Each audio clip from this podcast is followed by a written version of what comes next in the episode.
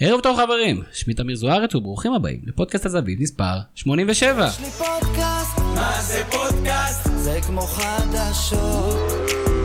יש לי פודקאסט, מה זה פודקאסט? זה כמו חדשות. שוב אתם מצטרפים אלינו לפודקאסט הזווית, הפודקאסט של אתר הזווית, הזווית.co.il, הפודקאסט הטוב ביותר בליגת העל. והליגה החבוטה שלנו עושה את צעדיה הראשונים, מייצרת לנו כמיטב המסורת לא מעט ציפורים צבעוניים ומסקרנים. בשביל לעשות סדר בכל הנושאים על הפרק, כינסנו לפה פאנל מעמיק של ליגת העל בלבבו. ערב טוב לחברנו הבאר שבעי אילן קציר. ערב טוב, כיף לחזור לפודקאסט וכיף לחזור לכדורגל הישראלי עד כמה שזה נשמע מוזר. לא, לא מוזר, אתה יודע, כולנו מכורים לדבר, ואילן, לפני שנצלול פנימה, טיפה להכיר את הקבוצות, קבוצות ליגת העל, וכמובן גם את הפועל באר שבע. מה קרה לפועל באר שבע בזאגרב בשבוע שעבר? הספקת להקל קצת? קשה מאוד לנתח את זה ככה ב... בשני משפטים, אנחנו נצלול לזה בהמשך, אבל uh, קרה פה כמה דברים שבאר שבע לא היו מוכנים עם הסגל בצורה מספיק טובה על, על המפגש הזה. הביאו שוער uh, מאוד מאוחר, יחסית uh, לתקופת הזמן שלא היה מוכן למשחק. Uh, חבל שגילינו את זה תוך כדי המשחק ולא לפני. Uh, הרבה מאוד אי סדר בזרים, טוני, אוגו, רוצים להישאר, רוצים לעזוב. פקארט שנשאר עדיין בסגל ולא משחק. אה, הרבה מאוד בעיות וחוסר יציבות שהשפיעו מאוד. ועדיין המשחק מאוד מוזר, אולי אחרי זה נדבר על זה קצת. אז אה, עוברים את אה, זאגרב? בואו קודם כל אה, ננצח את זאגרב, זה מה שחשוב. צריך אה, בסוף לעלות אה, לאיזשהו שלב בתים השנה באירופה, ויש עוד את הליגה האירופית. וכדי לעשות את זה צריך להיראות הרבה יותר טוב, גם היום ברק דיבר על זה במסיבת עיתונאים שהוא מאמין שיש סיכוי. אז אולי יש סיכוי אבל הוא מאוד מאוד קטן ובעיקר צריך אה, לשחק טוב כדי לבוא גם מוכנים מול אה, ניקוסיה. בסדר, רק רציתי לראות אם אתה שפוי, לא, לא, אתה הרחבת פה יותר מדי. אה, עוד איתנו הבלוגר שלנו שסוף סוף חוזר לחייך עם החזרה של הפועל תל אביב בליגת העל, ערב טוב ליונתן מאיר. ערב מעולה. יונתן, הפועל מנצחת 4-0 אתמול, כבר יש אופוריה, נכון? כן, אוהדי הפועל תל אביב מאוד דרמטיים.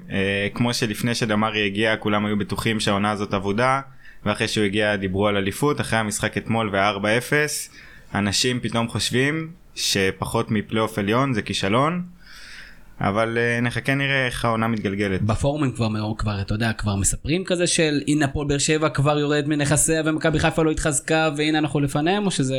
כל המשחקים שהיו בגביע הטוטו רק גרמו לזה שכל שאר הקבוצות חלשות והפועל תל אביב עכשיו חזרו והתפוצצו על כל הליגה. מה שלא יקרה, אבל uh, יש אופטימיות בקהל. בסדר, רק רציתי לראות שאתה שפוי, בסדר. ובשביל להעניק לנו קצת תבונה, אנחנו שמחים אה, לארח את הבלוגר שלנו ומחבר הספר הטיות או לא להיות, ערב טוב לטל מונטל. ערב טוב, תודה על האירוח. אה, לא הייתה לנו ברירה. טל, אה, איך- איך התגובות לספר? אה, בינתיים תגובות ממש אה, טובות. זה התחיל, מ... זה התחיל מפידבקים של אנשים יותר קרובים שקיבלו את העותקים הראשונים, אחר כך עיתונאים, ועכשיו אה, מהקהל הרחב מתקבלות אה, אחלה תגובות. וזהו, מקווה שזה ימשיך, מנסה שזה יגיע לכמה שיותר אה, עיניים. אז אנחנו ניסינו, ננסה לשלב אותך בפרק הזה, ואתה באמת תעזור לנו, כשאנחנו ננתח את הקבוצות השונות, אתה תעזור לנו עם הטיות רלוונטיות, אז קודם כל בשביל הקהל הפחות, שפחות מכיר את הנושא, מה זה הטיות, מה הכוונה בהטיות או לא להיות, מה נושא הספר? אה, הכוונה היא לא להטיות אה, זדוניות, כלומר לא הטיות של משחקים אה, בעזרת תשלום או שוחד או הטיית מכרזים כאלה, אלא הכוונה היא להטיות אה, קוגנטיביות, הטיות אופציות, הטיות שבעצם אנושיות שגורמות לנו לשגיאות בהערכות בקרב שופטים, שחקנים, מאמנים, אוהדים, ועל זה נדבר גם בהמשך, ניתן דוגמאות. נהדר. אז זה מה שאנחנו נעשה בפרק הזה, אנחנו ננתח את הקבוצות, חלקם כבר התחלתם לטבל את, הדעה האמיתית שלכם על הקבוצות, אה, נדבר על מכבי תל אביב, על הפועל באר שבע, על בית"ר ירושלים, אם יש, אם קוראים לה בית"ר ירושלים ולא הוסיפו בינתיים כשאנחנו פה עוד שם לשם של הקבוצה. טראמפ מיאמי. טראמפ, מיאמי, אה, לא יודע, ביתר ג'ינסים ירושלים. מכבי חיפה, הפועל חיפה, נדבר קצת על עסקת ערן לוי. נדבר קצת, אתה יודע, על שני הצדדים, אנחנו בטח לא בקיאים יותר מדי, אבל כן, יש פה איזה אלמנט מאוד מאוד מעניין. מכבי נתניה מוותרת על הכוכב שלה, הקפטן שלה, כשיש לו חוזה, סוגיה שאפשר לדבר עליה, כמובן הפועל תל אביב. גם ננסה להבין בני יהודה איזה קבוצה בעצם פגשתם יונתן אתמול. גם נדבר אחרי זה על אה, הליך הספר, לא פעם ראשונה שאנחנו מארחים פה מחברי ספרים, ואנחנו נשמח מאוד לשמוע על ההליך, בטח יש עוד אנשים בקהל שלנו שרוצים לכתוב ספרים, או שחושבים לכתוב ספרים, כשזה מגיע אולי מעיתונאי מפורסם, כמו שרון דוידוביץ', כמו אורן יוסיפוביץ', אולי יש במה יותר פשוטה, קלה, יהיה מעניין לשמוע מהצד שלך איך זה משפיע עליך. ויחד איתנו כמובן גם כן ברק קורן, מפיק הפודקאסט. וכבר רצים קדימה, הפועל באר שבע, הפועל באר שבע פותחת עונה אילן בצורה מגמגמת ומגומגמת, מפסידה את אלוף האלופים, אני מניח שאף אחד לא בכה, אבל זה מצטרף לתבוסה הבאמת יוצאת דופן בזאגרב. קודם כל תעשה לנו קצת סדר ואנחנו נעבור באמת בצורה הזאת על כל אחת מהקבוצות, ננסה להבין את העברות הבולטות, שחקנים בולטים שעזבו, איזה מערך הקבוצה הזאת הולכת לשחק, שחקן מפתח ותסריט אופטימי ופסימי, אנחנו נחפור, בואו ננסה להיות ממוקדים. רוץ קדימה אילן. טוב, אם אני נתחיל, אז uh, צריך ללכת לסוף העונה שעברה. Uh, באר שבע מסיימת את העונה עם אליפות, עם, uh, בעיקר עם סגל ישראלי שהיה מאוד מאוד חזק uh, ודומיננטי, והיה בסיס uh, מאוד טוב לקראת העונה הזאת, שהיה ברור שהמטרה היא לנסות להפיל לליגת האלופות, וכמובן להמשיך uh, ולהיאבק פה על כל התארים. Uh, באר שבע בסוף השנה שעברה הבינה שהיא הולכת אה, להיפרד מקורות שכבר אה, לא היה שחקן הרכב ולא שיחק ברוב, ה... ברוב העונה שעברה כבר מאז שאורן ביטון הגיע גם בגלל הפציעה וגם בגלל שהוא ירד ביכולת. כמובן שקוונקה שאכזב לאורך כל העונה היה ברור שהולכים להיפרד ממנו וזאת סאגה שלקחה הרבה מאוד זמן בקיץ אבל בסוף הם כן הצליחו להיפרד מהשחקן. ופקארט שאומנם יש, יש עליו המון אה, חילוקי דעות אה, בין אוהדי באר שבע שחלק אומרים שמדובר בחלוץ טוב שאפילו ביחס השערים לדקות שהוא מקבל הוא נותן נתונים יותר טובים מבן סער אה, אבל אין ספק שהוא לא מתאים לשיטת המשחק של באר שבע גם אין שחקנים שמגביהים מספיק טוב ובכלל השיטה של באר שבע היא יותר תנועה והנעת כדור על הקרקע עם אליקסון ועם ממן ועם טוני שמושך אליו שחקנים ופחות שחקן באמת ציר כזה ברחבה. אה, ועם פקארט עדיין אה, הקבוצה לא הצליחה למצוא לו פתרון, יש שמועות שרוצים אותו בפנתנאיקוס ובעוד קבוצות נוספות, אבל יש לו... לא, את העיתונים אנחנו יודעים לקרוא. באמת אה, חוזה מאוד יקר. באר שבע הבינה שהיא צריכה להביא חלוץ, היא צריכה להביא עוד שחקן שהוא יהיה המחליף של בוזגלו שלא הצליחו עדיין להביא לו, אבל בינתיים אליקסון... אולי זה יהיה מאור בוזגלו. אני לא חושב שזה יהיה מאור בוזגלו, אני חושב שהקרע שם גדול מדי. אה, עם האבא. אה, אבל מליקסון בינתיים מסתדר שם בעמדה, והיו צריכים להביא אולי עוד שחקן שיכול לסייג באמצע, שחקן יותר התקפי.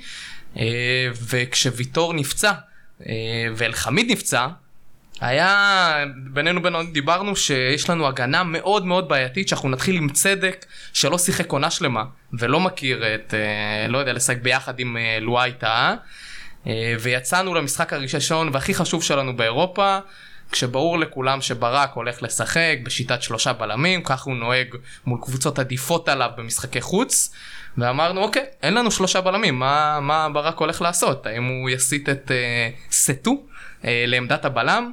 וכשאתה מסתכל על הנתונים של סטו לאורך הקריירה, מדובר בשחקן שרוב המשחקים שלו שיחק כמגן ימני, מעט משחקים כקשר ומעט מאוד משחקים הוא שיחק כבלם, וברק עולה איתו במשחק הכי חשוב של אירופה של העונה, כבלם אה, ימני במערך. אה, ומהר מאוד המערך הזה הוא מתפרק כבר בהתקפה הראשונה, היית יכול לראות שם אה, שבאר שבע כמעט סופגת את השער הראשון. אה, זו הייתה הטעות הראשונה. אה, להביא שחקן שאומנם הוא מאוד ורסטילי, שברק אוהב את השחקנים האלה, אבל זה לא העמדה ש... שהיינו צריכים להביא שחקן. באר שבע לטעמי הייתה צריכה להביא או שחקן שהוא בלם טהור, אה, בגלל הפציעה של ויטור, או שחקן שהוא קשר עם אה, נתוני מסירות באמת אה, יותר טובים, ולא עוד שחקן שדומה לאוגו קצת. עוד העברה שעדיין לא נסגרה, אבל העברה מאוד מאוד בולטת, עזיבתו, סלאש, אתה יודע, הקפאתו, של גיא חיימוב. אז זה הסיפור uh, המרכזי אולי של הקיץ. Uh, גיא חיימוב לטעמי הוא שוער מצוין. אני כן יכול להבין למה uh, בקבוצה חשבו שאפשר לשפר את העמדה הזאת ולהביא באמת uh, שוער שהוא יותר טוב. ואין מה לעשות, אין הרבה שוערים ישראלים טובים ואתה הולך על שוער זר. הבעיה הייתה בטיימינג. ברגע שעסקה של שטקוס לא הצליחה להיסגר, הנחיתו את השוער הזה מאוד מאוד מאוחר. אה, והוא לא היה מוכן. מדובר בשוער, מדובר בשוער שלא שיחק מחודש נובמבר, אפילו לא משחק אחד. הוא צריך כמה חודשים כדי להיכנס לכושר, ואם אתה באמת עוקב אחריו כל כך הרבה זמן, אז תנחית אותו בתחילת הקיץ, תן לו להתאמן עם הקבוצה, שיעשה את כל משחקי ההכנה. בסוף התיאום בחוליית ההגנה הוא תיאום מאוד מאוד עדין, וכשצדק חוזר מהרחקה כל כך ארוכה, ואתה מביא בלם, אה, צטו שהוא לא משחק בלם בכלל, לשחק במערך ש... אף פעם לא שיחק ביחד, ושוער שלא שיחק איתם, זה כבר נהיה קצת יותר מדי שינויים למשחק כל כך חשוב, ובאר שבע במקום לנצל את הסיטואציה שהיא מגיעה, ש... שרוב הסגל שלה הוא כן סגל אה, מהעונה שעברה, מול דינה מוזגרב שמכרה את רוב השחקנים המשמעותיים שלה, אנחנו באים עם חוסר יציבות אה, מאוד חזק ובעצם לא מצליחים לנצל את היתרונות אה, שלנו למפגש הזה. כמה שחקנים הגיעו להפועל באר שבע השנה? דיברת קצת על הזרים שהגיעו, גם אז, הגיעו אז, כמה ישראלים מקבוצת הבת שלכם, הפועל חיפה. כן, אני חושב שהגיעו דווקא שחקנים אה, ישראלים לגיבוי שהם שחקנים טובים, גם שיימן כמגן שמאלי מחליף שיכול לשחק בחלק מהמשחקים, ראינו שיש הרבה פציעות, הוא מגן מצוין, גם חן עזרא כגיבוי ל... לטוני שלפעמים מגיע, לפעמים לא מגיע וגם פצוע לא מעט. אה, וגם עדן בסט שיוסיף עוד עומק אה, בהתקפה כחלוץ ישראלי אחרי שברדה פרש, גדיר עוזב את הקבוצה ומלמד שלו בתוכניות וגם פקארט שלו בתוכניות. אני חושב שזה הבאות שהן אה, נכונות לסגל. הבעיה שלא חיזקנו באמת את, ה... את החלק האיכותי של הקבוצה, ואני רואה בעיה מאוד מאוד קשה מבחינת הזרים. כרגע אנחנו נמצאים עם שוער, שאולי עוד מוקדם לשפוט אותו, אבל הוא לא התחיל כל כך טוב ויהיה לו קשה להשתקם מה... מההתחלה הזאת, ש... וגם במיוחד האוהדים יהיה קשה לקנות את הקרדיט. אנחנו נמצאים עם, אה, עם ז'וליאן סטו, שלא בדיוק ברור מה העמדה שלו וצריך לראות איך הוא משתלב בקבוצה. עם טוני ואוגו שכל הקיץ יש דיבורים והם רוצים לעזוב והם לא, לא נכון, תמיד מדברים עם שניהם ביחד? כי זה אף פעם לא מדברים כן. רק עם אחד מהם, נכון? כי זה ברור שברגע שאחד יעזוב השני... שזה מצחיק, אה, אוגו הגיע לפני טוני. אוגו, אבל הם ביחד, הם מעלים פוסטים ברשתות החברתיות, הם כל הזמן ביחד. יש תחושה שהסגל של הפועל באר שבע לא סגור ויגיעו שחקנים בטח לאור הפתיחה הזאתי. ואיזה עמדה אתה מחזק? אמרת, אני מניח בלם? אני, אני חושב שצריך uh, להביא בלם וצריך להביא חלוץ. אני לא בטוח שאפשר לעשות את זה, כי בהנחה שהזר... ברק עושה עם הידיים חלוץ? כן. כאילו, עוד חלוץ? אני חושב שבן סער ובן בסט, הם שחקנים שהם כן מספיקים לסגל אם אתה רץ רק ב- בישראל, אבל אם אתה רוצה להפיל לליגה האירופית, לעבור את ניקוסיה, או אפילו לעשות תוצאות uh, יפות שם באירופה, זה לא מספיק. Uh, אז חלוץ, זה עמדה שמאוד חשוב לחזק אותה במקום פקארט שלא ישתלב. ובלם, כי כרגע אנחנו נמצאים בלי ויטור ולא ידעו איך הוא יחזור ואם הוא בכלל... אה, בנימה אישית, אני, קודם כל ויטור לא, לא, לא יודע למה הוא עדיין רשום בקבוצה, אני חושב שפקארט אפשר להשתמש בו יותר, אורן ביטון הוא בדיוק השחקן הזה שיכול להגביה לו כדורים, גם מצד ימין בן ביטון, זה יודע לתרום בהתקפה, אני פשוט חושב שצריך קצת לשנות את השיטה כדי שיעזרו לו, אני חושב שוויתרו עליו קצת מהר מדי. מי שחקן המפתח? שחקן המפתח של באר שבע הוא מליקסון, הוא התחיל עדיין, את העונה, עדיין, גם כשהוא בין... התחיל את העונה מדהים, באמת אה, שווה לקנות כרטיס אה, בשביל לראות אותו משחק, אבל אה, מליקסון לא יספיק לבדו בגיל 34. בסדר, והפועל באר שבע תמיד בנויה על מאגר שחקני ש... שמשתלבים יפה, ראינו יוחנן ממן בתקופה מסוימת, הוא הקמא בתקופה שלו, לדעתי הוא יישאר, כשהוא יישאר אז הראש לא יהיה בסדר. אגב, אם אתה ברק בכר, אתה מחליף את השוער במחצית של המשחק? לא. או שאתה הולך איתו עד הסוף? הולך איתו עד הסוף. אני גם, דרך אגב, השוער היה קטסטרופה, אבל כל ההגנה כמו שהתחלת ואמרת הייתה קטסטרופה. גם שיר צדק בהופעה שהוא לא, לא לזכור, לא הייתה, גם... ממש לא בהופעה שהוא ירצה לזכור, וזה בלם שקיבל מאיתנו מחמאות בלי סוף. כולם היו פחות טובים.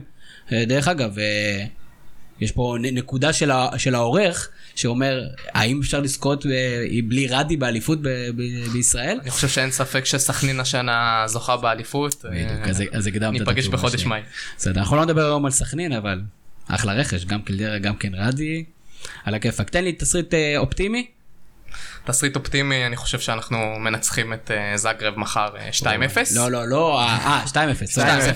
תסריט אופטימי, וזה הכל, כל הדרך מדיחים את ריאל מדריד כן. בחצי הגמר. תסריט אופטימי זה לעשות את ברצלונה נגד פריז, 6-0 ולעלות. ברצלונה ניצחו 6-1 וזה לא יספיק לנו אפילו מחר. אז אני חושב שהתסריט האופטימי, שאנחנו ננצח מחר את... את זאגרב. לא, תן לי משהו ברמה שנתית, לא, אתה יודע, גם אם תפסידו מחר לזאגרב כמובן, העונה... עלייה לשלב בתים בליגה האירופית. וזכייה באליפות רביעית. יפה מאוד. פסימי? התסריט הפסימי. אלי ז'ינו חוזה. מודחים מול, מודחים מול הפועל ניקוסיה, לא עולים לאירופה, טוני ואוגו עוזבים. ורואים את מכבי לוקחת ורעידת. אדמה, ורעידת אדמה באזור, אתה יודע, חייבים, אפשר להתמקד במשהו אחד שיהיה פסיבי, לא צריך אפשר גם. כמה שנים בלי תואר זה לא כזה נורא כן, מתרגלים. אה, באמת מתרגלים באמת, אה, גם אנחנו מתרגלים. טל מונטל, בוא תן לי הטיה שקשורה להפועל באר שבע, אולי משהו קש- לגבי טרנר, אולי, דבר איתי. אז אני אתן שתי הטיות, אחת שמשחקת בעצם לטובת אה, באר שבע ואחת שעלולה לשחק כנגדה. אה, מבחינת אה, יתרון הביתיות, אז יתרון הביתיות בליגה, בליגת העל הוא, הוא הרבה יותר, אה, הרבה פחות משמעותי לעומת אה, ליגות אחרות. אם בליגות אחרות אנחנו רואים אה, את חלוקת הנקודות סביב ה-60-40 אחוז, בליגת העל בניתוח של חמש שנים אחרונות מדובר על 55-45 אחוזים. אה, יחס, אה, יחס של ניצחונות אה, של קבוצת הבית מול הפסדים של קבוצת הבית. אם בליגות האירופאיות מדובר בין 1.5 עד ל-2, פי 2 בליגת האלופות, בליגה הישראלית מדובר על פחות מ-1.3. כלומר הליגה הישראלית בכלל לא מתאפיינת בביתיות.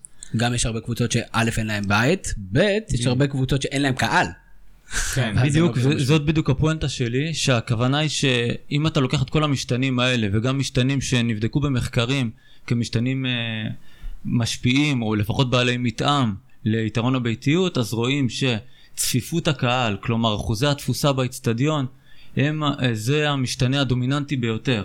עכשיו, אנחנו יודעים שיש לנו אצטדיונים מאוד גדולים, כלומר גם כשהרבה קהל מגיע לסמי עופר, לטדי, עדיין באחוזי תפוסה מדובר על אחוזי תפוסה נמוכים יחסית, ולכן בטרנר, יש את אה, הפועל רעננה שתארח ברמת גן השנה שזה בכלל אה, טוב, זה-? כן. מועמדת לירידה על פי המחקר עכשיו.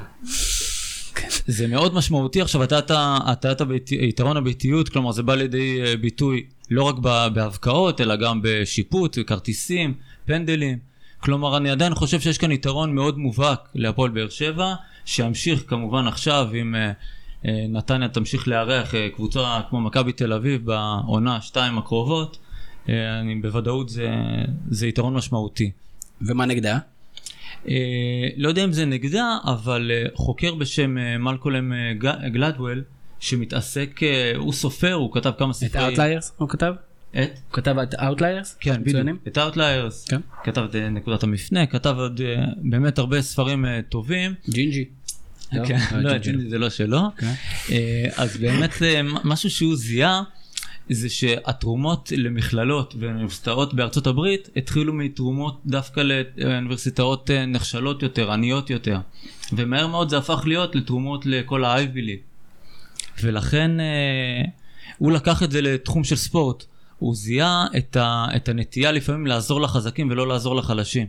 והוא זיהה את ענף הספורט, כדורסל, כענף ספורט כחוליה חזקה, שבו שחקן טוב, שחקן דומיננטי, בגלל מאפייני הענף, יכול לקחת קבוצה קדימה. כדורגל הוא מאפיין אותו link ספורט, כלומר כענף ספורט מאופיין אה, בחוליה חלשה.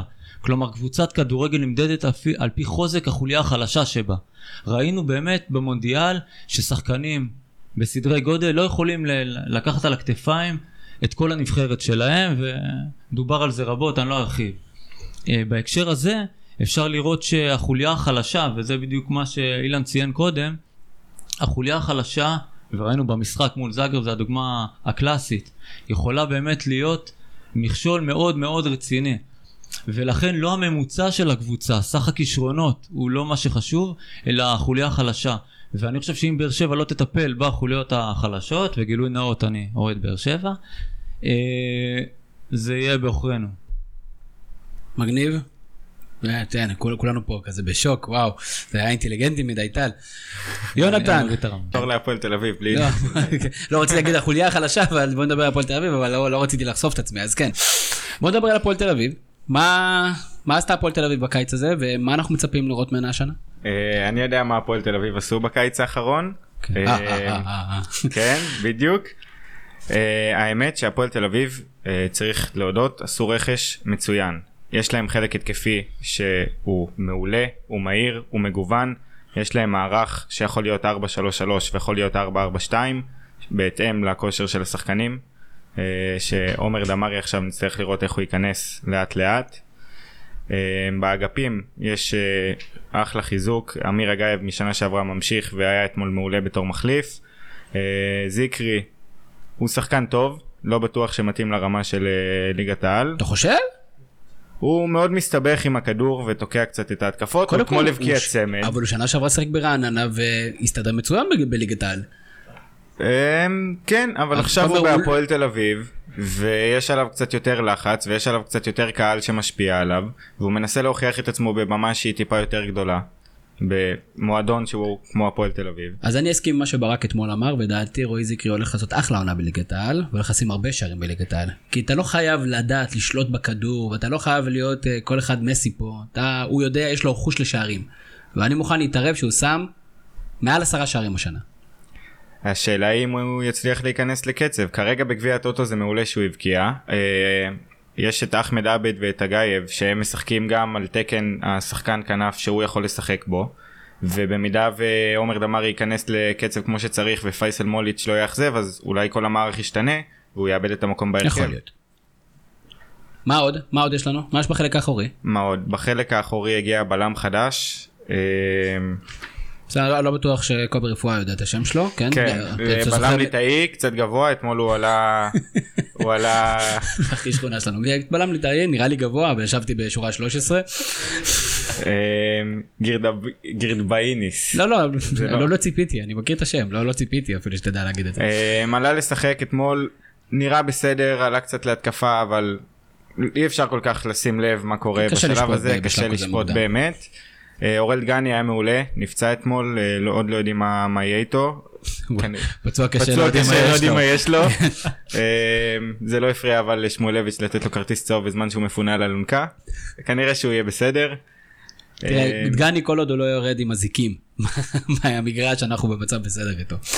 אדי גוטליב אתמול היה טוב, כרגיל. כן, אבל שוב, המשחק הספציפי, אני לא לא הייתי מנתח אותו, בני יהודה הגיעה לשם קבוצה מפורקת, וגם ירדה קבוצה מפורקת. מי מי שחקני המפתח? מי שחקן המפתח של הפועל תל אביב השנה? זה יישמע קצת מצחיק אבל בעיניי רמזי ספורי הוא שחקן מפתח מאוד מאוד מרכזי. אתמול. אה, ראינו שהוא גם יכול לרדת אחורה בתור קשר אחורי ולנהל את המשחק שזה משהו שמפיל עליו המון אחריות לנהל את המשחק מאחורה אבל יכול להיות שהוא יצליח לעשות את זה כמו שצריך. מצד שני בחלק ההתקפי הוא יכול לשחק כקשר התקפי מתחת לחלוץ ראינו שהוא יודע לבעוט מרחוק זה גם מה שהביא לשער הראשון. אה, לא, זובס. הביא לשער הראשון. אפשר. להתייחס כן. לזה איך שרוצים אבל רמזי ספורי גם יודע לבעוט גם יודע להרים ומאוד יצירתי מעניין לראות הוא התבגר מאז הפעם הקודמת שהוא שיחק בהפועל תל אביב. חצי שנה, טובה מאוד בנתניה. תסריט אופטימי לעונה הזאתי? תסריט אופטימי לעונה הזאת יהיה מקום רביעי אה, עם התקדמות בגביע התקדמות כלשהי להוציא תוצאות טובות להוציא תיקו בדרבי יעשה את זה בשביל הקהל וזה אפשרי. הפועל תל אביב. תמיר מעניין. פה שזה לא יקרה. לא, יכול להיות, הפועל תל קבוצה מאוד מעניינת, יש לה קהל, קהל זה תמיד, כפי שטל הסביר לנו, תמיד חשוב, תמיד משמעותי, צהוב פתח תקווה הוא אצטדיון יחסית ביתי, אה, ואני אני חושב שהפועל תל אביב תעשה פלייאוף עליון. זה קצת מקום מפחיד. רביעי אני שוב לא יודע תמיד יש קבוצה שמגיעה ואתה יודע פתאום טורפת את הקלפים אבל אה, מקום רביעי אה, מקום אה, בפלייאוף העליון בהחלט מטרה לדעתי הגיונית אנחנו לא יודעים איך הדברים יתקדמו אה, לא זה ברור אבל זה קצת מפחיד גם אני חושב להפועל תל אביב בשנה אחת לעשות את הקפיצה הזאת חזרה לבמה של הגדולים כי הפועל תל אביב בפלייאוף כנראה תתרסק בפלייאוף העליון. היא וואו אתה רץ מהר מדי זה העול של עונה סדירה. עונה סדירה לסיים בפלייאוף העליון זה בהחלט מעולה. תסריט פסימי? תסריט פסימי הכי פסימי של אוהדי הפועל זה התפרקות וירידת ליגה שזה שוב עם השקיפות בתקציב של האחים ניסנוב כנראה שלא יקרה אבל אי אפשר לדעת אי אפשר לדעת. אי אפשר לדעת כלום אמ, אבל ברצינות כנראה שלסיים במקום התשיעי עשירי זה הכי נמוך שהפועל תל אביב השנה יגיעו כי בכל זאת יש סגל שהוא טוב סגל שרץ יש הגנה חזקה יש שוער שהוא בסדר גמור לליגת העל והם לא צריכים ליפול ולהתעסק בסכנת ירידה חס אין וחלילה. ספק שזה לא עולה חדשה שמגיעה עם חששות מכירים את ליגת העל שחקנים מנוסים. אחלה סיכום יונתן. טל מה ההטיות שקשורות להפועל תל אביב? תן לנו משהו שקשור לדרבים אה, מבישים. כן, אה, לא. הפעם דווקא לא נתמקד בדרבים מבישים, ואני בתור באר שבעי הדרבי היחיד שידעתי זה בתקופת הצבא, נגד אה, ביתר באר שבע, וגם סיימנו, אפילו מכבי באר שבע קצת. זהו, וסיימנו, אני זוכר סיימנו פחות, אה, במקום נמוך יותר מ... איזה יופי שממציאים קבוצות רק כדי שיהיה לך דרבי. כן. אה, אז אה, תופעה אחת שאני רוצה לדבר עליה היא תופעה שנקראת רגרסיה לממוצע. התופעה הזאת מדברת על זה שלנו יש ממוצע של יכולות. זה יכול להיות ציון ברמה מסוימת במקצוע מסוים, זה יכול להיות כל דבר, גם לקבוצה יש את ממוצע היכולות שלה. עכשיו רגרסיה לממוצע, הכוונה היא שבסופו של דבר, גם אם פעם אחת נתפקד יותר טוב מהממוצע היכולת שלנו, ולעיתים נתפקד פחות טוב מכך, עדיין אנחנו נגיע בסופו של דבר ליכולת הממוצעת שלנו. ויש כשל שנקרא כשל רגרסיה, שזאת אי הבנה שלנו את התופעה הזאת, אוקיי? התופעה הזאת uh, באה לידי ביטוי בעיקר, אנחנו יכולים לראות אותה, אם כבר מדברים על כדורגל, בתופעה שבאנגלית, בליגה האנגלית מכנים אותה סינדרום העונה השנייה. Uh, זה סינדרום שמדבר על קבוצות שעולות uh, מהצ'מפיונשיפ, מהליגה השנייה, ותמיד בעונת העלייה הם, יש להם תצוגה מאוד טובה והן בדרך כלל מסיימות בחצי העליון של הטבלה, ובעונה השנייה, זה סינדרום העונה השנייה, יש בעצם התפרקות וחזרה ליכולות. כמובן ששם מאמינים שזה מין כמו משבר האלבום השני לצורך העניין, שהוא גם תופעה שמייצגת רגרסיה לממוצע. אז בהקשר של הפועל תל אביב, אני גם חוזה להם פלייאוף עליון. Uh, גם בגלל התופעה הזאת, הרבה פעמים מגיעים עם המון המון התלהבות, ואם צריך לחשוש ממשהו, זה דווקא מהעונה השנייה. אני חושב שלמדנו לחיות מעונה לעונה, מחודש לחודש. אה, אז אין מה לדבר על בסוף העונה הנוכחית נראה אם אנחנו בליגת העל, ואז נדבר על העונה. אז טל, אתה אומר בעצם להתחיל לקוות רק מהשנה הבאה. אה, כן, בדיוק, לשמור את החששות לשנה הבאה. על הכיפאק. חוזרים אליך אילן, מכבי חיפה. מה עשו במכבי חיפה בקיץ? אנחנו יודעים מה עשה מואלם, מואלם בתאילנד. מה עשתה הקבוצה אבל? טוב, מכבי חיפה, אני רוצה... ושים לב, אם אתה תעשה טעויות, ברק פה, מאוד מאוד קרוב כן, על כן, המוניטור. ברק במרחק אה, נגיעה. אה, קודם כל מכבי חיפה עשתה איזה משהו מאוד מעניין בקיץ. אה, תמיד יש דיבורים סביב הקבוצה שהם משחקים קצת במנג'ר כדי להביא את הזרים. והשנה כבר במהלך ההכנה הם החליטו לשחק מול קבוצה מליגה שמינית בהולנד. אה, ניצחו אותה 15-2 אה, וכולם שאלו מה, מה הקבוצה הזאת בעצם עושה? כאילו מה המטרה של המשחק הזה ואת מי הוא בעצם מכין? אה, ואני ניסיתי לחשוב ואני בעצם הבנתי שהקבוצה מנסה להחדיר ביטחון לשחקנים בכל מחיר. מכבי חיפה יש להם שחקנים טובים, יש להם מערכת גדולה שמנסה, שכל שנה שופכת הרבה כסף ושום דבר לא הולך. ואני חושב שהמטרה במשחקים האלה מול היריבות החלשות הייתה להחדיר ביטחון לשחקנים לא משנה גם אם מדובר בקבוצה שהיא מ- מליגה שמינית אה, ובדירוג של 320 אה, בין קבוצות אה, הולנד. עוד משהו שמכבי חיפה עשתה השנה בשונה משנים קודמות, לא, שחרר, לא פירקה את הסגל, לא שחררה את כל השחקנים, גם זרים שהם כביכול אני, לא חושב, אני חושב שהיציבות הזאת היא נכונה, אבל כשאתה מסתכל על הזרים של הקבוצה, יש בעיות. קאיו שלא ברור אם, הוא, אם רוצים שהוא יישאר בקבוצה, וכמובן החלוץ קלאוס. אה, שלא מתפקד ורוצים אה, כנראה להיפטר ממנו, וגם הבלם ריינן שלא באמת השתלב בקבוצה. שזה בכלל היה מוזר, כי חידשו לו את החוזה בסוף השנה שעברה. חידשו לו את החוזה, ואני לא מצליח, משחק אחד. ואני לא מצליח להבין איך, אה, איך אפשר לטעות בבלם שההולנדים אמורים להכיר אותו טוב. וכנראה שהם טעו גם בו, והוא לא מתאים לליגה הישראלית. אנחנו לא יודעים, כי הוא שיחק משחק אחד. כנראה שהם רואים באימונים שהוא לא מספיק טוב, כי אפילו ברוב המשחקי הידידות הוא לא פתח אה, בהרכב, ונתנו עדיפות אה, לדו סנטוס אה, ולחפשי, אה, שאני חושב שדווקא הוא בלם אה, מצוין. יש המון אי סדר בזרים, ולמרות היציבות שהם ניסו לשדר בקבוצה, ולא לשחרר יותר מדי שחקנים, ולא להביא יותר מדי שחקנים, יש עדיין המון המון בעיות. אה, אני חושב שהסגל הישראלי של חיפה הוא לא מספיק טוב, הוא לא ברמה של הפועל באר שבע ושל מכבי תל אביב, ולכן אם הם לא יפגעו בזרים, אה, אני לא חושב שהם יצליחו להתקדם אה, בצורה משמעותית, ודווקא השנה מדובר בעונה שביתר כנראה לא תיאבק על הפלייאוף העליון עם כל מה שקורה שם. נתניה איבדה את, אה, את דיה סבא ואת ערן לוי ולא ברור בכלל איזה קבוצה אנחנו נראה מהם. הפועל חיפה עוד שבונה את עצמה. יש הזדמנות באמת למכבי חיפה לפחות לחזור ולתקוע יתד בפלייאוף העליון. ולא ברור אם היא תצליח לעשות את זה, אם היא לא תצליח באמת אה, לפגוע בזרים. צריך לראות את הזר החדש, את אה, מנג'ק, שהוא שחקן שהוא מעניין, אבל הוא בסוף שחקן שהוא, אתה צריך לשים אותו בקישור האחורי, זה אומר שאלברמן לא יכול לשחק איתו ביחד. אה, צריך לראות איך, אה, איך הזר החדש אה, משתלב. הרבה מאוד אי ודאות, למרות שהסגל אה, נראה יציב. ובאמת הכי חשוב זה לייצר איזשהו, איזשהו מומנטום בקבוצה הזאת. כי הם מנסים לעשות הכל נכון, ו... ושום דבר לא הולך. מי שחקן המפתח? אני חושב ששחקן המפתח הוא דווקא רוקאביצה. אה, רוקאביצה הוא שחקן עם, אה, עם יכולות מאוד מאוד טובות, אה, והוא כל פעם מראה הבזקים של יכולות במכבי חיפה, אבל הוא לא מצליח להיות יציב ביכולת שלו. אני חושב שרוקאביצה ביחד עם סלליך באגף השני, יכולים להיות בסיס טוב מאוד במידה והם יראו את היציבות הזאת. שתי נקודות לגבי מכבי חיפה מעניינות. א', מגן שמאלי, קיבלו החלטה שגרשון יהיה מגן שמאלי, לקבוצה התקפית, זה כנראה קצת בעיה. אני, אה, אני חושב שכשמבוקה נמצא, ב... כשמבוקה נמצא בצד, בצד ימין והוא מגן שהוא מאוד מאוד התקפי, דווקא יש היגיון ב... באיזון כזה, אה, ולשים אה, מגן אה, שמאלי שהוא יותר הגנתי, במיוחד שרמי גרשון שנה שעברה כבלם לא הצליח כל כך, אז אתה מחביא אותו אה, שמאלי. וכנראה מנסים... אה, כן. אה, הם כן החזירו את. סן מנחם שהייתה לו עונה לא רעה בקריית שמונה, אבל שוב, במערך של שלושה בלמים, כשהיו בארבע בארבע הגנה הוא היה פחות טוב. עוד דבר מעניין זה ההתקפה, אתה דיברת על רוקאביצה בתור אחד מהשחקנים המשמעותיים של מכבי חיפה. החלק התקפי של מכבי חיפה כרגע משופע בהרבה מאוד שחקנים, אופיר מזרחי, מוחמד עוואד, רוקאביצה, קרמר, זנ- זנתי. קלאוס, אל תגזים עם ה- שאני אגיד לך את הכל, ושון וייסמן, אני מניח שחלקם יתעופפו בעסקאות כאלה ואחרות, אין שם אף בנקר. רוקאביצה הוא מתאים לשחקנים, למשחקים ספציפיים. אני חושב שרוקאביצה. וסלליך הם לגמרי שחקנים שהם יכולים להיות בנקרים בכנפיים. והם מתאימים מאוד לשחק במערך של 4-3-3, כמו שרוב הקבוצות אה, בליגה משחקות.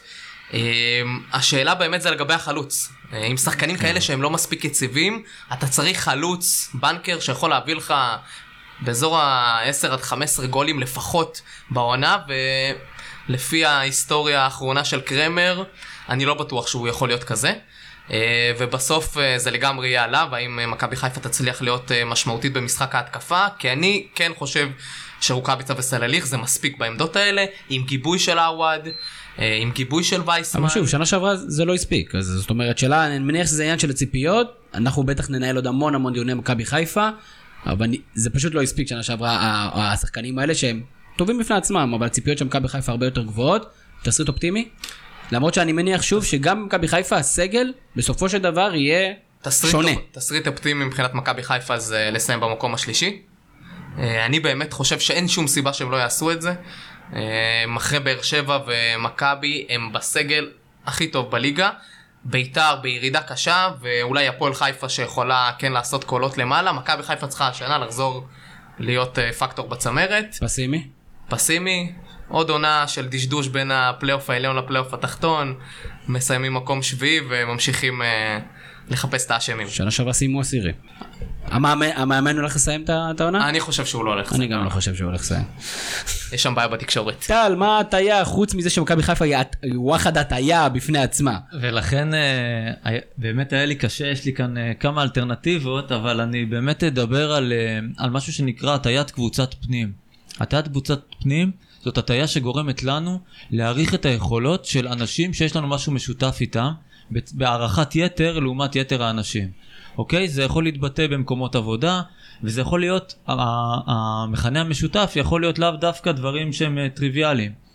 אה, כאן ספציפית, כאשר מביאים מאמן זר, במקרה הזה מאמן הולנדי וצוות הולנדי, אה, יכולה להיות הטיה של הערכת יתר של היכולות של השחקנים ההולנדים.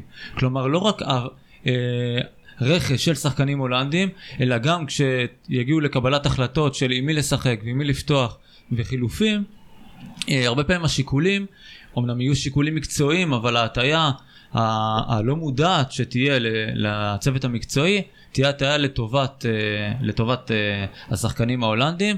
אני יכול להגיד שההרצאות שאני עושה, שעליהן מבוסס הספר, נתק...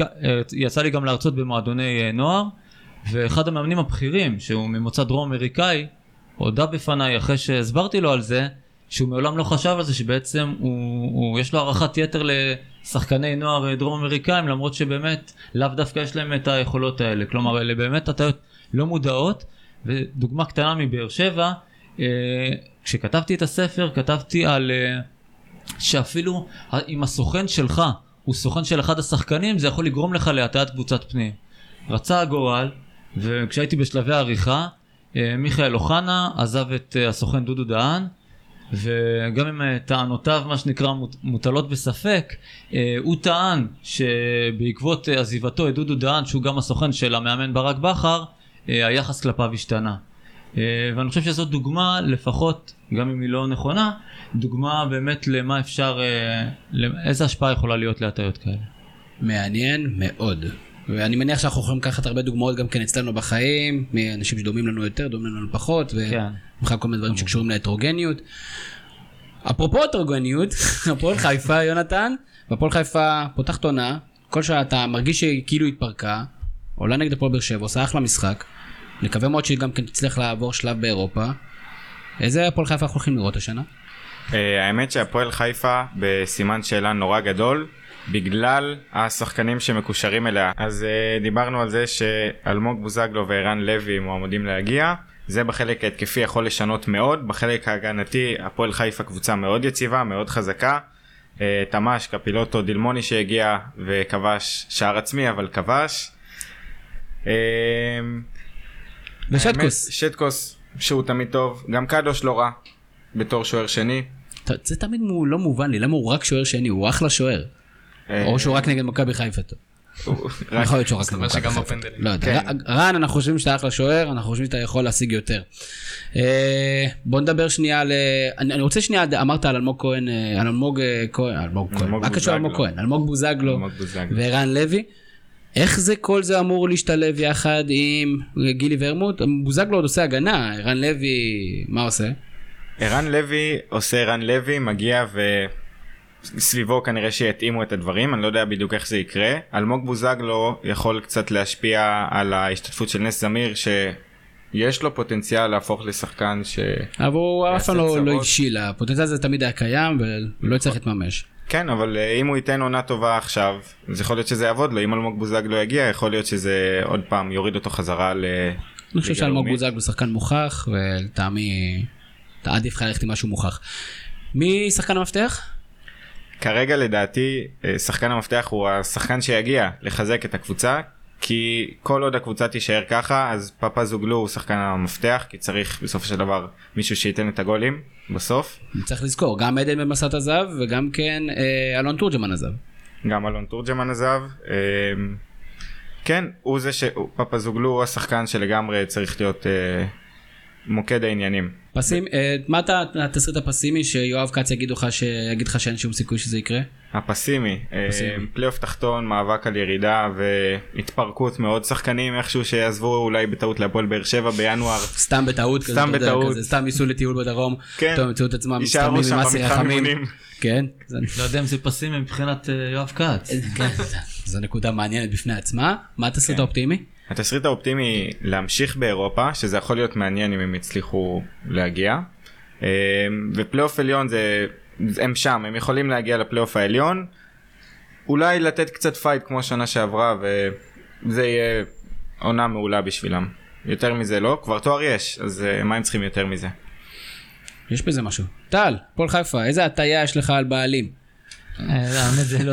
יש לי הטיה על בעלים, אני שומר אותה. למכבי תל אביב ובני יהודה. כן. אה, בהקשר של הפועל חיפה אני רוצה לדבר על אה, דו-קרב פנדלים שהיה לנו באלוף האלופים. אה, הטיה שאני קורא לה הטיית הבועט השני, זו הטיה מאוד מוכרת, מוכרת ב... במחקר בעיטות, דו- דו-קרב בעיטות עונשין מ-11 מטר.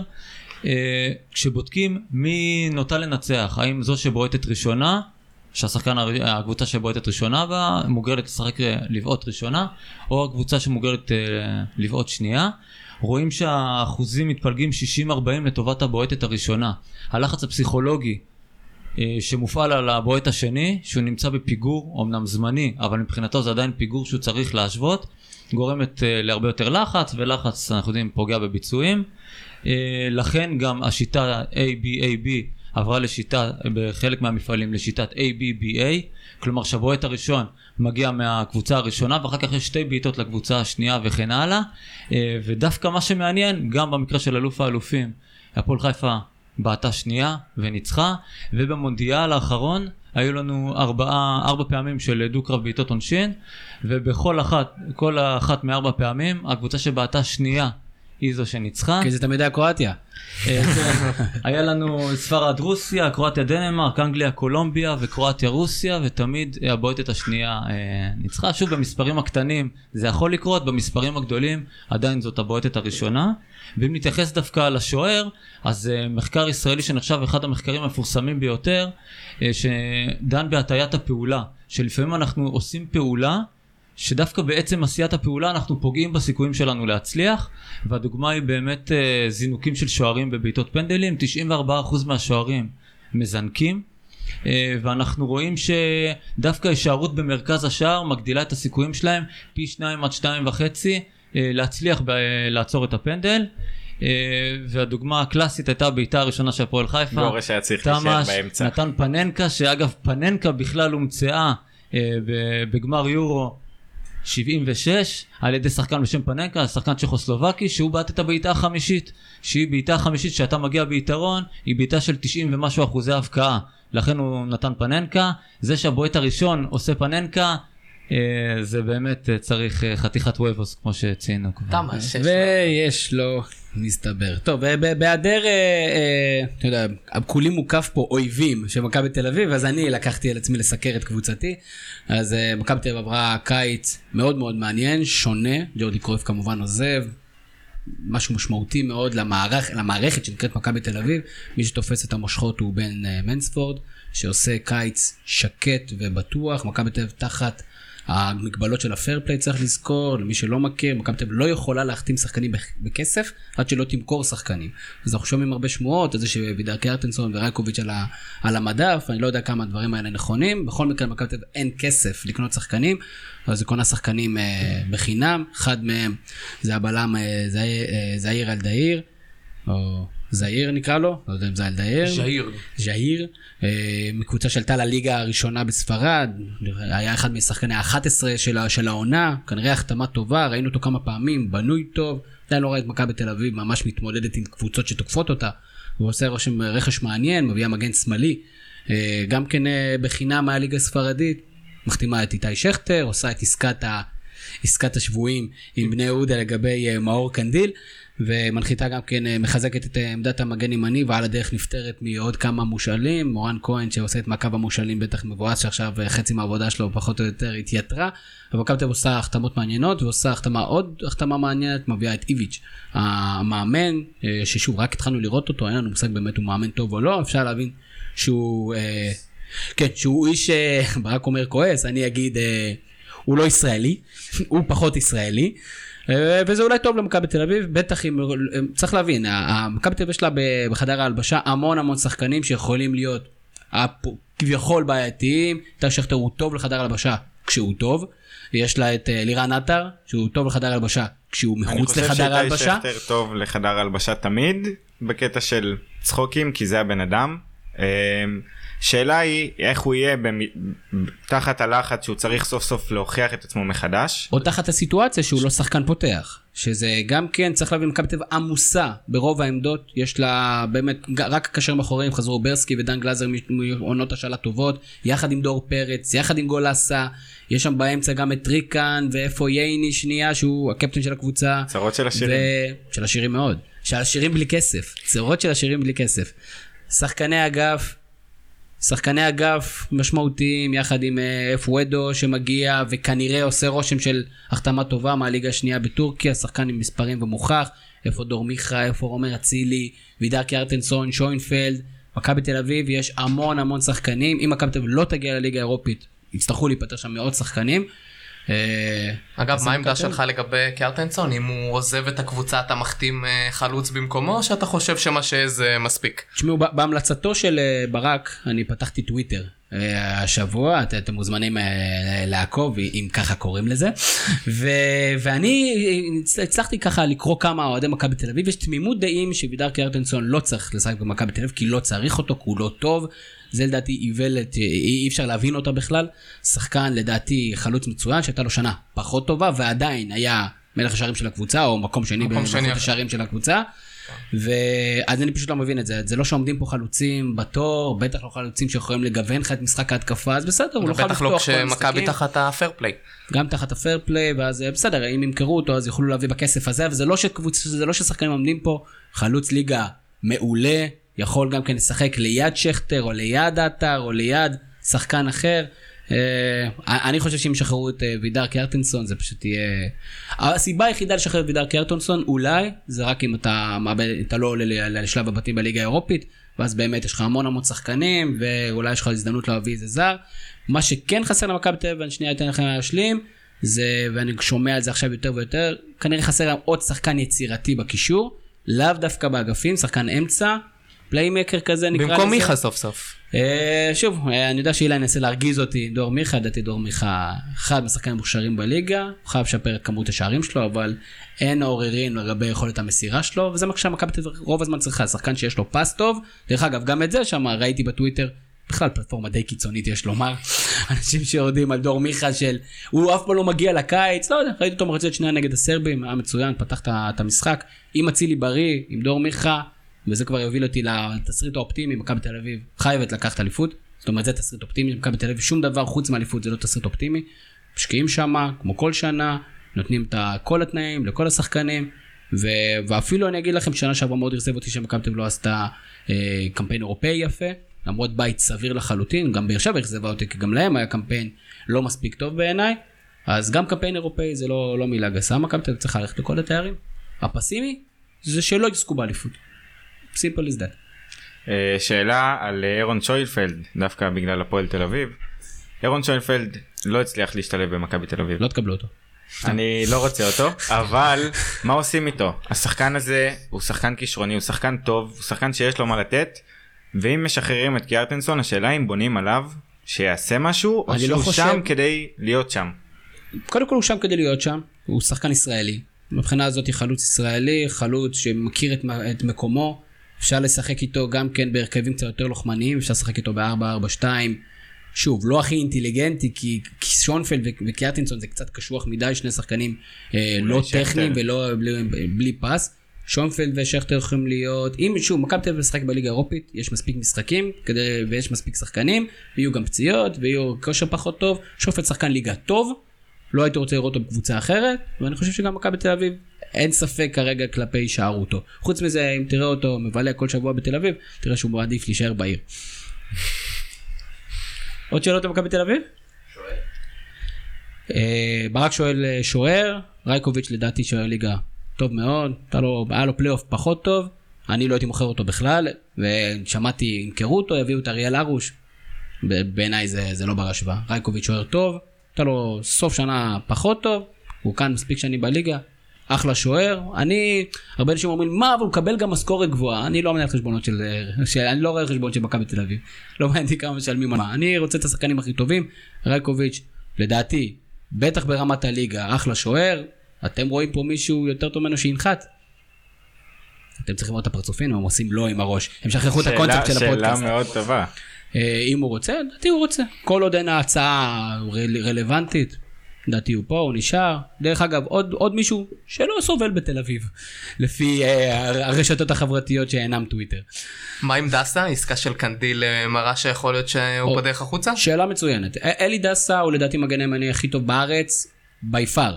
לדעתי בצורה משמעותית, כשהוא בשיא כושרו, משמע, מכבי תל אביב, זה מאוד מאוד משמעותי, גם כן מאפשר למכבי תל אביב לשחק עם שלושה בלמים במידה, ובאמת אה, המאמן יחשוב ששחר פיבן הוא, הוא מספיק טוב, הוא אחלה שחקן לדעמי, אה, לא לפותח, אבל בטח כמחליף.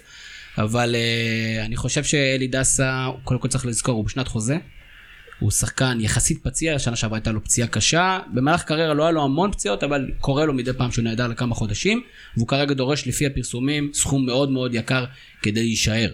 אז מכבי תל עשתה את ההחתמה הזאת של קנדיל כדי להיות ערוכה לזה, אני מאמין שבסופו של דבר הוא כן יישאר בקבוצה, וזה בסדר שלמכבי תל אביב יש שני שחקנים אה, באגף ימין. טל מונטל, איזה הטעיות יש לך על מכבי תל אביב? אה, אז ככה, אה, הטיה שדווקא עליה רציתי לדבר, אבל, אבל תכף תבינו למה אי אפשר בעצם לדבר עליה, הטיה שמכונה הטיית הסמכות. זה נטייה שיש לנו, נטייה אנושית, להגיב אחרת שיש מולנו סמכות רשמית או סמכות מקצועית. זה קורה ניסוי מצחיק שעשו פעם באיזה תוכנית בערוץ 10, נתנו לבן אדם, לאזרח רגיל, להסתובב ברחוב ולבקש מנשים לפתוח את התיק.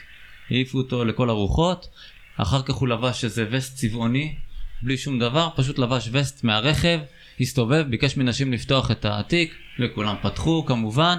אנחנו מגיבים אחרת לסמכות. גם מאמן חדש שמגיע, אה, ובעלים מביא אותו ומוכן לשלם לו משכורת יפה. אה, הבעלים, כמה שהוא איש עסקים, מנוסה, אם הוא עשה את הכסף לבד או ירש אותו, לא משנה. אה, הוא רואה את אותה סמכות מקצועית והוא פותח את הארנק ובספר סוקרנומיקס מדברים על זה ועשו ניתוחים אה, מאוד רחבים וגילו שמאמנים בשנה הראשונה שלהם מוציאים את הסכום הגבוה, הגדול ביותר על רכש, על משכורות, אז הבעלים עוד פותח את, ה, פותח את הכיס, אחר כך כבר מתחיל אה, יותר אה, לשים גבולות. חוץ מגוואדיולה, שזה כל שנה אצלו. בדיוק, אז, לא, אז מה שמעניין הוא שמבדיקה שאני עשיתי, דווקא בפרמייר ליג, אה, בכל שנה הם דווקא מגדילים את התקציב, זאת ליגה מאוד תחרותית וכל מה שמקבלים משכורת שידור, אז כמובן אנחנו יודעים שיש פרמיה בכלל לשחק באנגליה. Uh, עכשיו אנחנו מבינים שאיביץ' הגיע בעונה מאוד קשה, להגיע בעונה של פייר פליי, של, אני לא יודע אם הוא ידע את זה מראש או לא, uh, אבל בוא נגיד שזה זימבר אותו מאוד, וזה ימנע את ההטייה הזאת. זה כיף שהוא כאילו מתנסח כזה, הכל כזה בעדינות ובצורה מלווה זה, ואז כזה, וזימבר אותו, נדפק חזק. ולכן אני אדבר על הטיה אחרת, הטיה שנקראת uh, אפקט איקאה. ראית, הוא שיקר, הוא לקח כאן שתי הטיות ואחד. כן, בגלל זה אמרתי, אני לא יכול לדבר על הטיה אחת, אז דיברתי עליה. ועכשיו אני אדבר על הטיה שרציתי לדבר. הטיה שמכונה אפקט איקאה, אה, דן אריאלי עם עוד אה, מספר עמיתים, אה, דיבר על זה שלנו יש אה, נטייה להעריך יותר דברים, שהיה לנו חלק ביצירה שלהם. אנחנו נעריך יותר שידה שבנינו, איקאה, לעומת שידה שקנינו אותה מוכנה. לקחתי את זה, השאלתי את זה לעולם הכדורגל, וזאת אחת מהנטיות של אה, קבוצות, הקושי שלהן לוותר על שחקנים שגדלו במחלקות הנוער שלהם. כי בניגוד לשחקן רכש חיצוני, כאן השקענו, לימדנו אותו כדורגל, לימדנו אותו כל מה שהוא יודע, ותזונה, ויועץ מנטלי, וכל הדברים. ואז הוא עובר בעסקה אחת עם כל החברים שלו, תמורת כל מאור קנדיל. כן, נכון, ואנחנו שומרים 50% מהכרטיס שלהם. ו- נכון. וזה מה שמכבי עושה, מכבי תל אביב, חשוב להגיד. נכון. וזה מה שהיא עושה דווקא בגלל האפקט, לדעתי בגלל האפקט הזה, הניסיון לשמור בכל זאת על משהו שאני עבדתי עליו במשך... אה, וזה מסביר באמת 32 או 33 מושאלים שהיו למכבי תל אביב בשנה שעברה, אחלה הטיה. בית"ר ירושלים, אילן? אז אני רוצה לפתוח בחידה קצרה. או, באיזה עמדה משחק השחקן עוזיאל פרדו? רגע, רגע, אני אני יודע את זה, יש ארבע אופציות, שוער הוא לא, חלוץ הוא לא, כי היו שחקנים לזה, אני- אני אלך על מגן. אוקיי, מדובר בקשר התקפי, ששיחק במשחק האחרון של בית"ר מול מכבי תל אביב. אה, וברגע שאנחנו לא מכירים את אה, רוב השמות ששיחקו במשחק הזה, אני אתן עוד כמה שמות, אה, רוי פדידה, עדן אזורי, תמיר ללו. תמיר ללו לא- הוא השוער. הוא גם תמיר ללו הוא השוער, בגלל שהוא. נתן משחק הוא טוב. גם תמיר בטית. נכון, הוא הוא. הוא נתן, הוא באמת משחק טוב. ברגע שאנחנו לא מכירים את רוב השמות של קבוצה כמו בית"ר, שהשתתפה השנה באירופה ונתנה שנה מעולה בשנה שעברה, אנחנו מבינים עד כמה המצב של הקבוצה הזאת כרגע הוא לא טוב, אה, וזה בלשון המעטה, יש דיבורים על אה, ירידת ליגה אפשרית, אין ביטחונות שהפקידו, גיא לוזון לא יכול לעמוד על הקווים, שחקני הרכש לא יכולים לשחק. כאוס מתמשך ושלם, ובגדול הוא טביב ממשיך את הכאוס הזה כבר לדעתי כמה שנים, למרות שהוא שיפר את המצב של הקבוצה והביא אותה להישגים יותר טובים. תראה את הפרצופים שלנו כמה אנחנו מופתעים. ברגע, ברגע שאתה מוותר כל קיץ על השחקן הכי משמעותי שלך, אם זה אצילי, אם זה אייבינדר, שכטר, עזרא, אה, זה נראה כאילו מנסה לנהל פה סוג של עסק, אה, אבל גם בעסק אתה עושה ניהול אה, תקציבי ואיזושהי תחזית לשנים הבאות, וזה נראה שפשוט טביב הוא ממש לא מעניין אותו. הוא ממש מנסה לעשות אה, רווחים מיידיים, אם זה מצליח לו מצוין, אם לא... זה הצליח לו פעמיים, למה שהוא לא יעשה את זה פעם כן, שלישית? כבר, פ- פעמיים הוא כבר הצליח אה, לפרק את כפר סבא ואת אתה הפועל יודע תל מה אביב. אומרים על הפעם שלישית. גלידה, ותראה, אנחנו באמצע הקיץ. באמצע הקיץ. אין ו- אופציה. ואני אומר לכם, ומייק מהוורד, יש, מ- ל- ל- בית"ר ירושלים תהיה קבוצה טובה השנה. בסדר, היא לא תהיה אולי מקום שלישי כפי שהתרגלנו, היא לא תיאבק על האליפות. אני סמוך ובטוח שהיא לא תרד ליגה, ואני די בטוח, אלא אם כן באמת יקרה הסיטואציה וטביב ילך. אבל לדעתי טביב יישאר עד סוף השנה, להביא את הכמה שחקנים שלו מכל מיני מקומות, יחזק, דרך אגב, גם הרכישות שהוא הביא, הוא הביא אחלה שחקנים. אני חושב, ש... אני חושב שהבעיה הגדולה שיש קרע עצום עם הקהל. אתה יכלת לראות במשחק מול מכבי תל אביב, איך כשמדובר במשחק חוץ, שביתר לא מקבלת את ההכנסות, האוהדים של ביתר מגיעים, ובמשחקי בית זה לא יקרה, הקהל מנסה להזיק לקבוצה כמה שיותר. גם אחרי שרלואה זה היה. אני אומר לך באמת, זה, יש פה איזה עליהום תקשורתי, כנראה מוצדק, אבל אני אומר, והקהל ככה, אבל כמה משחקים טובים, הוא ייתן איזה כמה סוכריות של כמה שחקנים, ייקח את הכסף ממכירת עידן ורד, ישקיע אותו בעוד כמה שחקנים, ביזנס הוא יודע. אז, ואני אז מאמין אני שבית"ר חושב ירושלים שה- היא קבוצה טובה. אני חושב שהקרע כרגע הוא גדול מדי. אני לא רואה את ביתר אה, יוצאת מהמצב הזה ומסיים את השנה ב- בפלייאוף העליון, כשכל הזרים רוצים אה, לעזוב את הקבוצה, וגם אה, ורד שלדעתי אסור להם בשום פנים ואופן לוותר עליהם. כולנו ראינו את הוואטסאפ של הקבוצה שמדברים על להביא מים וכובעים לאימונים, אז גם ראינו את זה בפועל חיפה, וגם ראינו את זה בקבוצת הזווית. סתם. תסריט אופטימי? תסריט אופטימי לביתר זה להיאבק על הפלייאוף העליון. פסימי? תסריט פסימי, אתה רואה סיטואציה של קבוצה הזאת יורדת אני ליגה? רואה סיטואציה שהם אה, או שהם יורדים ליגה מיידית אה, בגלל אה, אי הפקדה של הערבויות, זה אני חושב שכן ייפתר. תסריט פסימי הוא להיאבק על ירידת ליגה, בהחלט. קשה לי להאמין. אני קצת מצחיק אותי לראות את זה מהצד כי אחרי שהפועל תל אביב עברו את מה שהם עברו עם אלי טביב אז היה מאוד ברור שלאן שאלי טביב הגיע זה מה שיקרה ושהפועל תל אביב ירדה ליגה אוהדי בית"ר צחקו ונהנו ולא. אמרו שאתם גזענים. ומגיע מה שמגיע ועכשיו גם הם לא רוצים אותו והם תקועים והם במצב מאוד רע מהבחינה הזאתי ואני חושב שירידת ליגה זה תרחיש מאוד אפשרי לבית"ר ירושלים. אני רוצה לעשות שנייה שאלת בונוס קצרה, ממש קצרה, זריז, באמת, אתם זוכרים מה זה שאלת בונוס? אני שואל, אתם עונים מאוד מאוד מהר, טל, מה הקבוצה הבאה של אלי טביב? אה, אני מאמין שבזאת הוא מסיים, או לפחות רוצה לקוות. זה טעות, כן, יונתן? הפועל רעננה אולי הוא ימצא קצת נדל"ן בשרון אני גם חושב, אה, הפועל רעננה, אולי הוא פתאום החליט אה, להרים את הפועל פתח תקווה. זהו. אני גם חשבתי פה פתח אבל תקווה. אה, לא נראה לי שמתאים לו להרים קבוצה מפירוק, אלא דווקא הוא אוהב את השיטה ההפוכה. לא, בית"ר הפועל רעננה מתאימה לו כי יש שם שחקנים שהוא יכול למכור ולהרוויח כסף מיידי כמו שהוא אוהב. אבל דווקא הפועל פתח תקווה לא יפתיע אותי. גם אותי לא יפתיע פה פתח תקווה, אני חייב להגיד. גם זה להתחיל מלמטה כזה עם שקט תעשייתי, גם אפילו ייחשב המשיח דווקא הוא התימני. מתאים יותר לקבוצות כאלה, שם באמת ההברקות שלו, של השחקנים שהוא מצליח להביא, יכולות להיות יותר משמעותיות, בלי שהוא פוגע בקהל והוא מעזיב את השחקנים כל שנה, כי זה קבוצות שרגילות לזה כבר. אין מה לעשות הוא גאון כדורגל. ברק אומר נבחרת ישראל. וזה יכול, יכול להיות מאוד מעניין. יונתן, באמת שתי שורות אה, על אה, בני יהודה. בני יהודה שראית אותה אתמול זה בטח לא תהיה בני יהודה שתראה עוד שבוע שבועיים יש להם מאמן מצוין על הקווים אנחנו יודעים אני גם אוהב איך הוא מתראיין אחרי משחקים אני חייב להגיד את זה לא, לא שחקן שמאוד אהבתי אה, בתור בעברי אבל הוא אחלה מאמן. מה התסריט האופטימי של בני יהודה אחרי שהם התחזקו בכמה שחקנים אה, קודם כל בני יהודה בונים על השחקנים עכשיו שהגיעו ממכבי תל אביב כי בלי זה אין להם כל כך מה למכור. במידה והם הצליחו להשתלב שגיב יחזקאל יכול לתת עונה מאוד טובה וזה יכול מאוד להשפיע לדוגמה. אה, פלייאוף עליון יהיה מאוד טוב בשבילם. אה, פלייאוף תחתון ומאבק ירידה זה כנראה התרחיש הפסימי וזה שיקרה אלא אם כן משהו יוצא דופן יקרה. אני חושב שהכל הכל תלוי שם לדעתי ב- ב- בבעלים. אה, מה מה אני קורה חושב שם שברגע אבל. שאבוקסיס נשאר בקבוצה, אני לא רואה תסריט שהם נאבקים על הירידה, אלא העונה באמצע הטבלה היא נשמעת כמו תרחיש יותר הגיוני. על הכיפאק.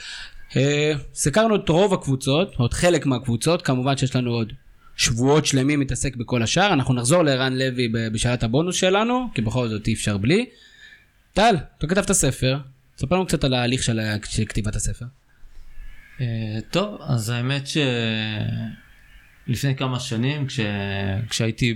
במהלך לימודי התואר השני, ואז גם התחלתי להרצות אה, במחלקה לתקשורת בבן גוריון, קיבלתי גישה להמון אה, מחקרים. אומנם בנושא תקשורת, אבל אה, קיבלתי גישה גם לכתבי עת אחרים, אה, שעסקו בספורט ובכדורגל בפרט, מחקרים מאוד מעניינים על כדורגל. התחלתי לקרוא, אה, לאסוף חומרים, אה, ועם הזמן, כשהתחלתי לכתוב אה, באתר הזווית, או, אה, זה לא החלק הזה? כן. אז אה, השתמשתי באמת בהרבה מאותם מחקרים, וגם הרעיון לספר התחיל בעצם מרעיון לטור וכשהתחלתי לאסוף את כל החומרים גיליתי שזה יהיה כנראה סדרת טורים, כי, כי היו לי המון אה, מחקרים על... או אה, הטור הארוך בהיסטוריה. או הטור הארוך זה בהיסטוריה. היה השם הראשון של זה הספר. הטור דה פרנס בעצם. או! טור דה פרנס, זה יפה ואקטואלי. אה, ואז אה, החלטתי להפוך את זה להרצאה, התחלתי להרצות אה, גם בחברות הייטק, גם מול אנשים פרטיים, גם במועדונים, וקיבלתי פידבקים מאוד טובים שגם רצו לראות את החומר כתוב. התחלתי לעבד את זה לכדי ספר. תהליך הכתיבה היה אחד ה... אחת התקופות היותר כיפיות שהיו לי. ואחר כך התברר שלהוציא להוציא ספר זה לא רק לכתוב אותו.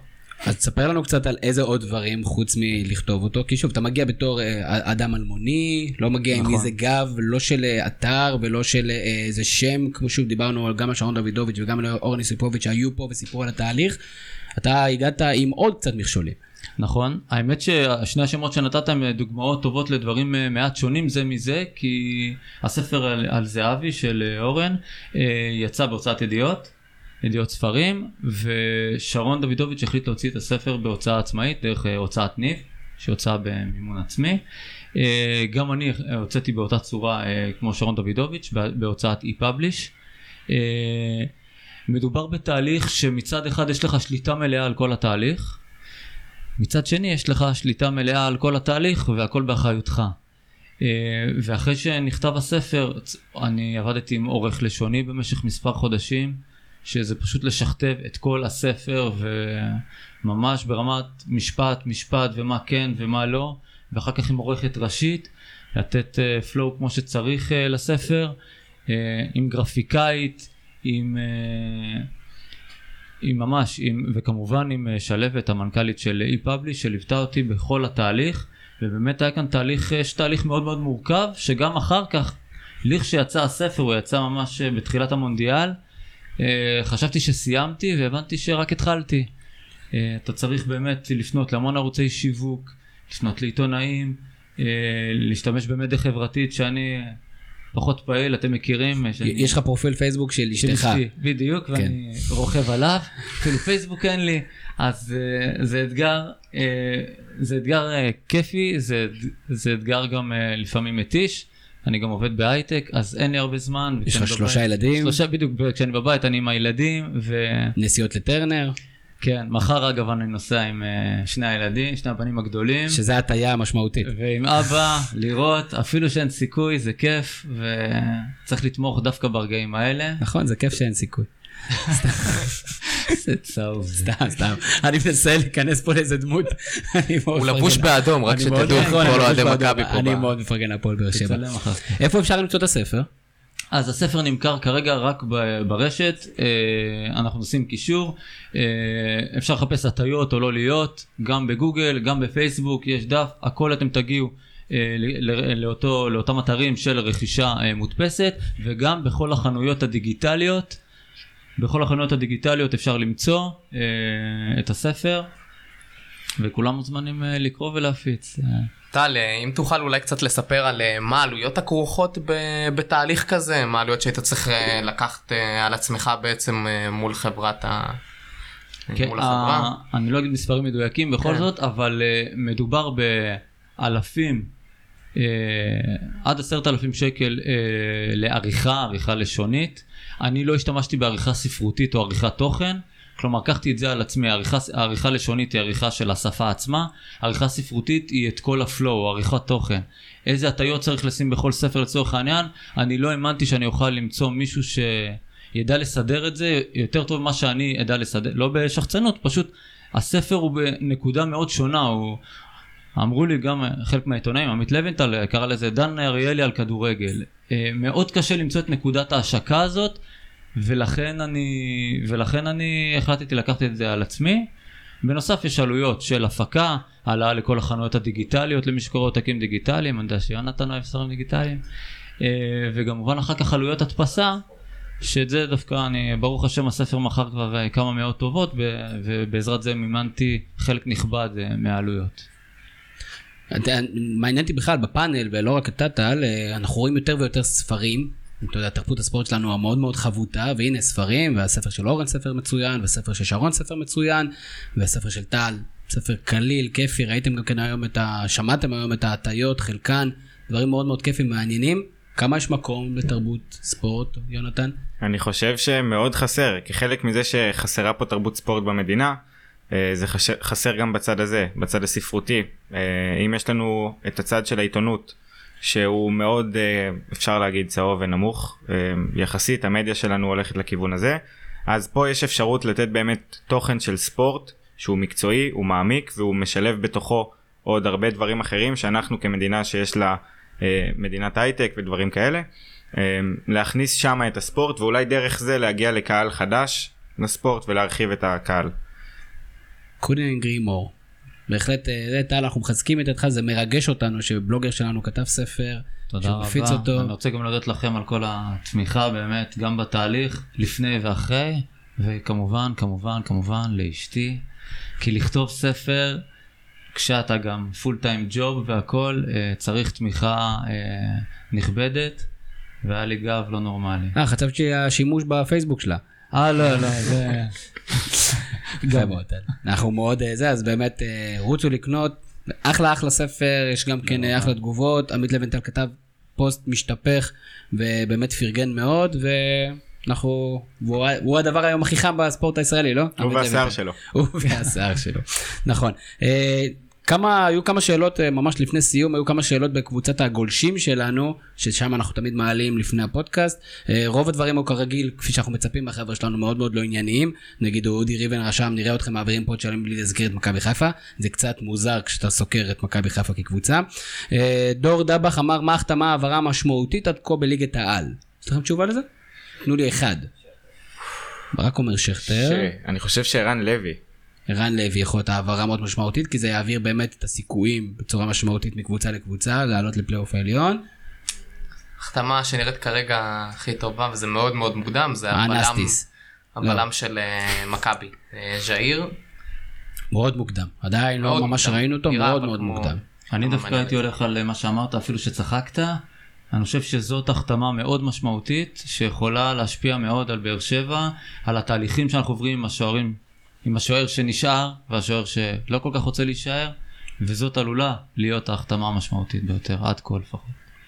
אני מאמין בהפועל באר שבע, מאמין שייתנו לזה פתרון. אופיר אזולאי אה, אומר מי הקבוצה הבאה של טביב, ענינו על זה, אה, ואחרי זה הוא גם אמר אם לחדד מי הקבוצה הבאה, אותה טביב יפרק. ענינו על זה, אה, וימשיך לדבר על טביב, אז אופיר, אנחנו, אתה, אתה יודע את התשובות האלה יותר טוב מאיתנו, למה אתה שואל אותנו בכלל את השאלות האלה? כל הכבוד, אופיר.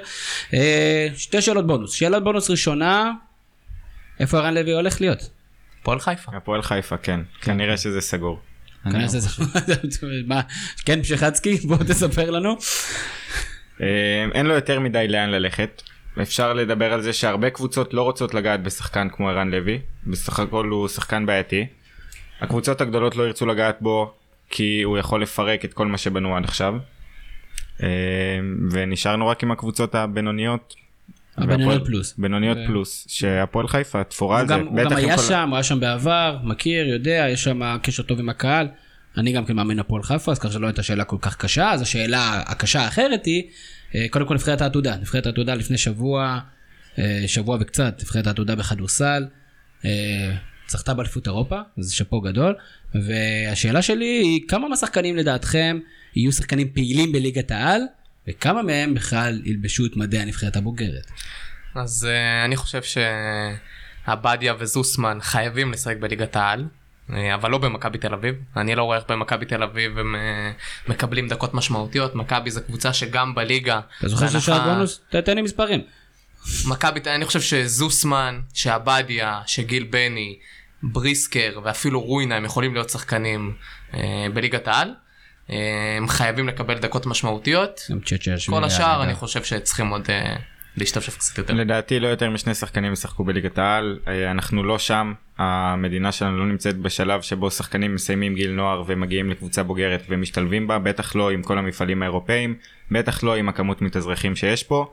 האופציה הזאת שעלתה לא מזמן על אה, אולי לפתוח ליגת עתודה לגילאים צעירים היא מאוד מעניינת בשביל מכבי תל אביב כי זה קצת חוסך את כל המכבי א' מכבי ב'. שער הליגה לא תוכל באמת לעמוד בזה. אז כנראה ששוב אנחנו נחזור למצב שהשחקנים האלה ייתקעו בין קבוצה טובה ולא ישחקו בה לבין קבוצה בליגה שנייה שלישית וישחקו אולי ישתפרו. טל, בוא, בוא תהיה היחידי שלא דורס את, את, ה, את הפורמט של שאלת הבונוס ותענה לי, וכמה שחקנים יהיו בנבחרת ישראל? כדורסל זה לא... אתה אומר, זה הטעיה בפני. בדיוק. לא, בשבילי זה מדע בדיוני. טוב, אנחנו מתחילים לקפל, אני רוצה להודות uh, לאילן קציר. אילן, תודה רבה שבאת, כרגיל uh, רהוט וענייני, כמובן uh, שפוי, ומה נאחל לכם? שנצחו את זאגרב, תתנו כבוד, גם כאן קצת נקודות uh, ל- לישראל. ושניפגש אה, בפודקאסט הבא. ושניפגש שבאר שבע בפודקאסט. יהיו במקום הראשון בטבלה. אה, כל עוד הליגה לא נפתחת אין לי שום בעיה. יונתן מאיר תודה רבה הפוטר מוסיפה צבע בוא נקווה שגם היא תוסיף פחות שירי שואה והצד השני אני מקווה שיהיה פחות שירי שנאה מהצד השני גם כן ושבכלל נאחל שתהיה אחלה ליגה עם אחלה יריבות אבל עם קצת פחות אלימות. קצת מכל פחות- הצדדים, כמובן. קצת פחות לא אלימות. בלי שירי שואה אבל כן להביא את הדרבי ולשבור קצת את העיר. אין שום בעיה אתם יכולים לנצח בני יהודה. טל מונטל קודם כל מאיפה השם הטיות ולא להיות? אה, האמת זה פשוט קפץ. פשוט קפץ. רוצה להגיד לך שעשית את כנראה הפודקאסט הכי אינטליגנט שהיה פה. אה, אנחנו בדרך כלל מכוונים נמוך יותר, ואתה הצלחת משום מה לעשות את זה גבוה. מאחלים לך באמת המון המון הצלחה. איך היה? היה כיף, תענוג גדול, באמת. תודה רבה. זה כמובן תשובה מוקלטת, ערוכה. תודה רבה לברק קורן, האיש שמאחורי אה, כל הדבר הזה. במשך תקופה ארוכה תמיד בסוף הפרק היינו מסיימים בכך שהיינו אומרים לכם איפה אתם יכולים לשמוע את הפודקאסט עד שיעקב ליפשיץ הגאון הבא והסביר לנו שדי נגמר הפודקאסט יודעים איפה שומעים את הפודקאסט כי אתם שומעים אותו אצלנו אז אנחנו כן נסגל לעצמנו איזה סיומת חדשה שבה אנחנו יחד עם הפרויקט שלנו נספור כמה זמן נבחרת ישראל בכדורגל נמצאת ללא מאמן אז כשאתם תשמעו את הפרק מחר בעצם היום שלכם, זה יהיה כבר 275 ימים. כן, כן, 275 ימים, אין הטעיה גדולה מזה, טל, לכך שאין מאמן, נבחרת, אין מאמן לנבחרת ישראל, לפחות יש מדים חדשים. לפ... לא, לפחות. כן, מדים, אה, לא צריך מאמן כי יש מדים. אז אה, זהו, אני הייתי תמיר זוארץ שלכם, המשך ערב, נהדר. יש לי פודקאסט, מה זה פודקאסט? זה כמו חדשות. יש לי פודקאסט, מה זה פודקאסט? זה כמו חדשות.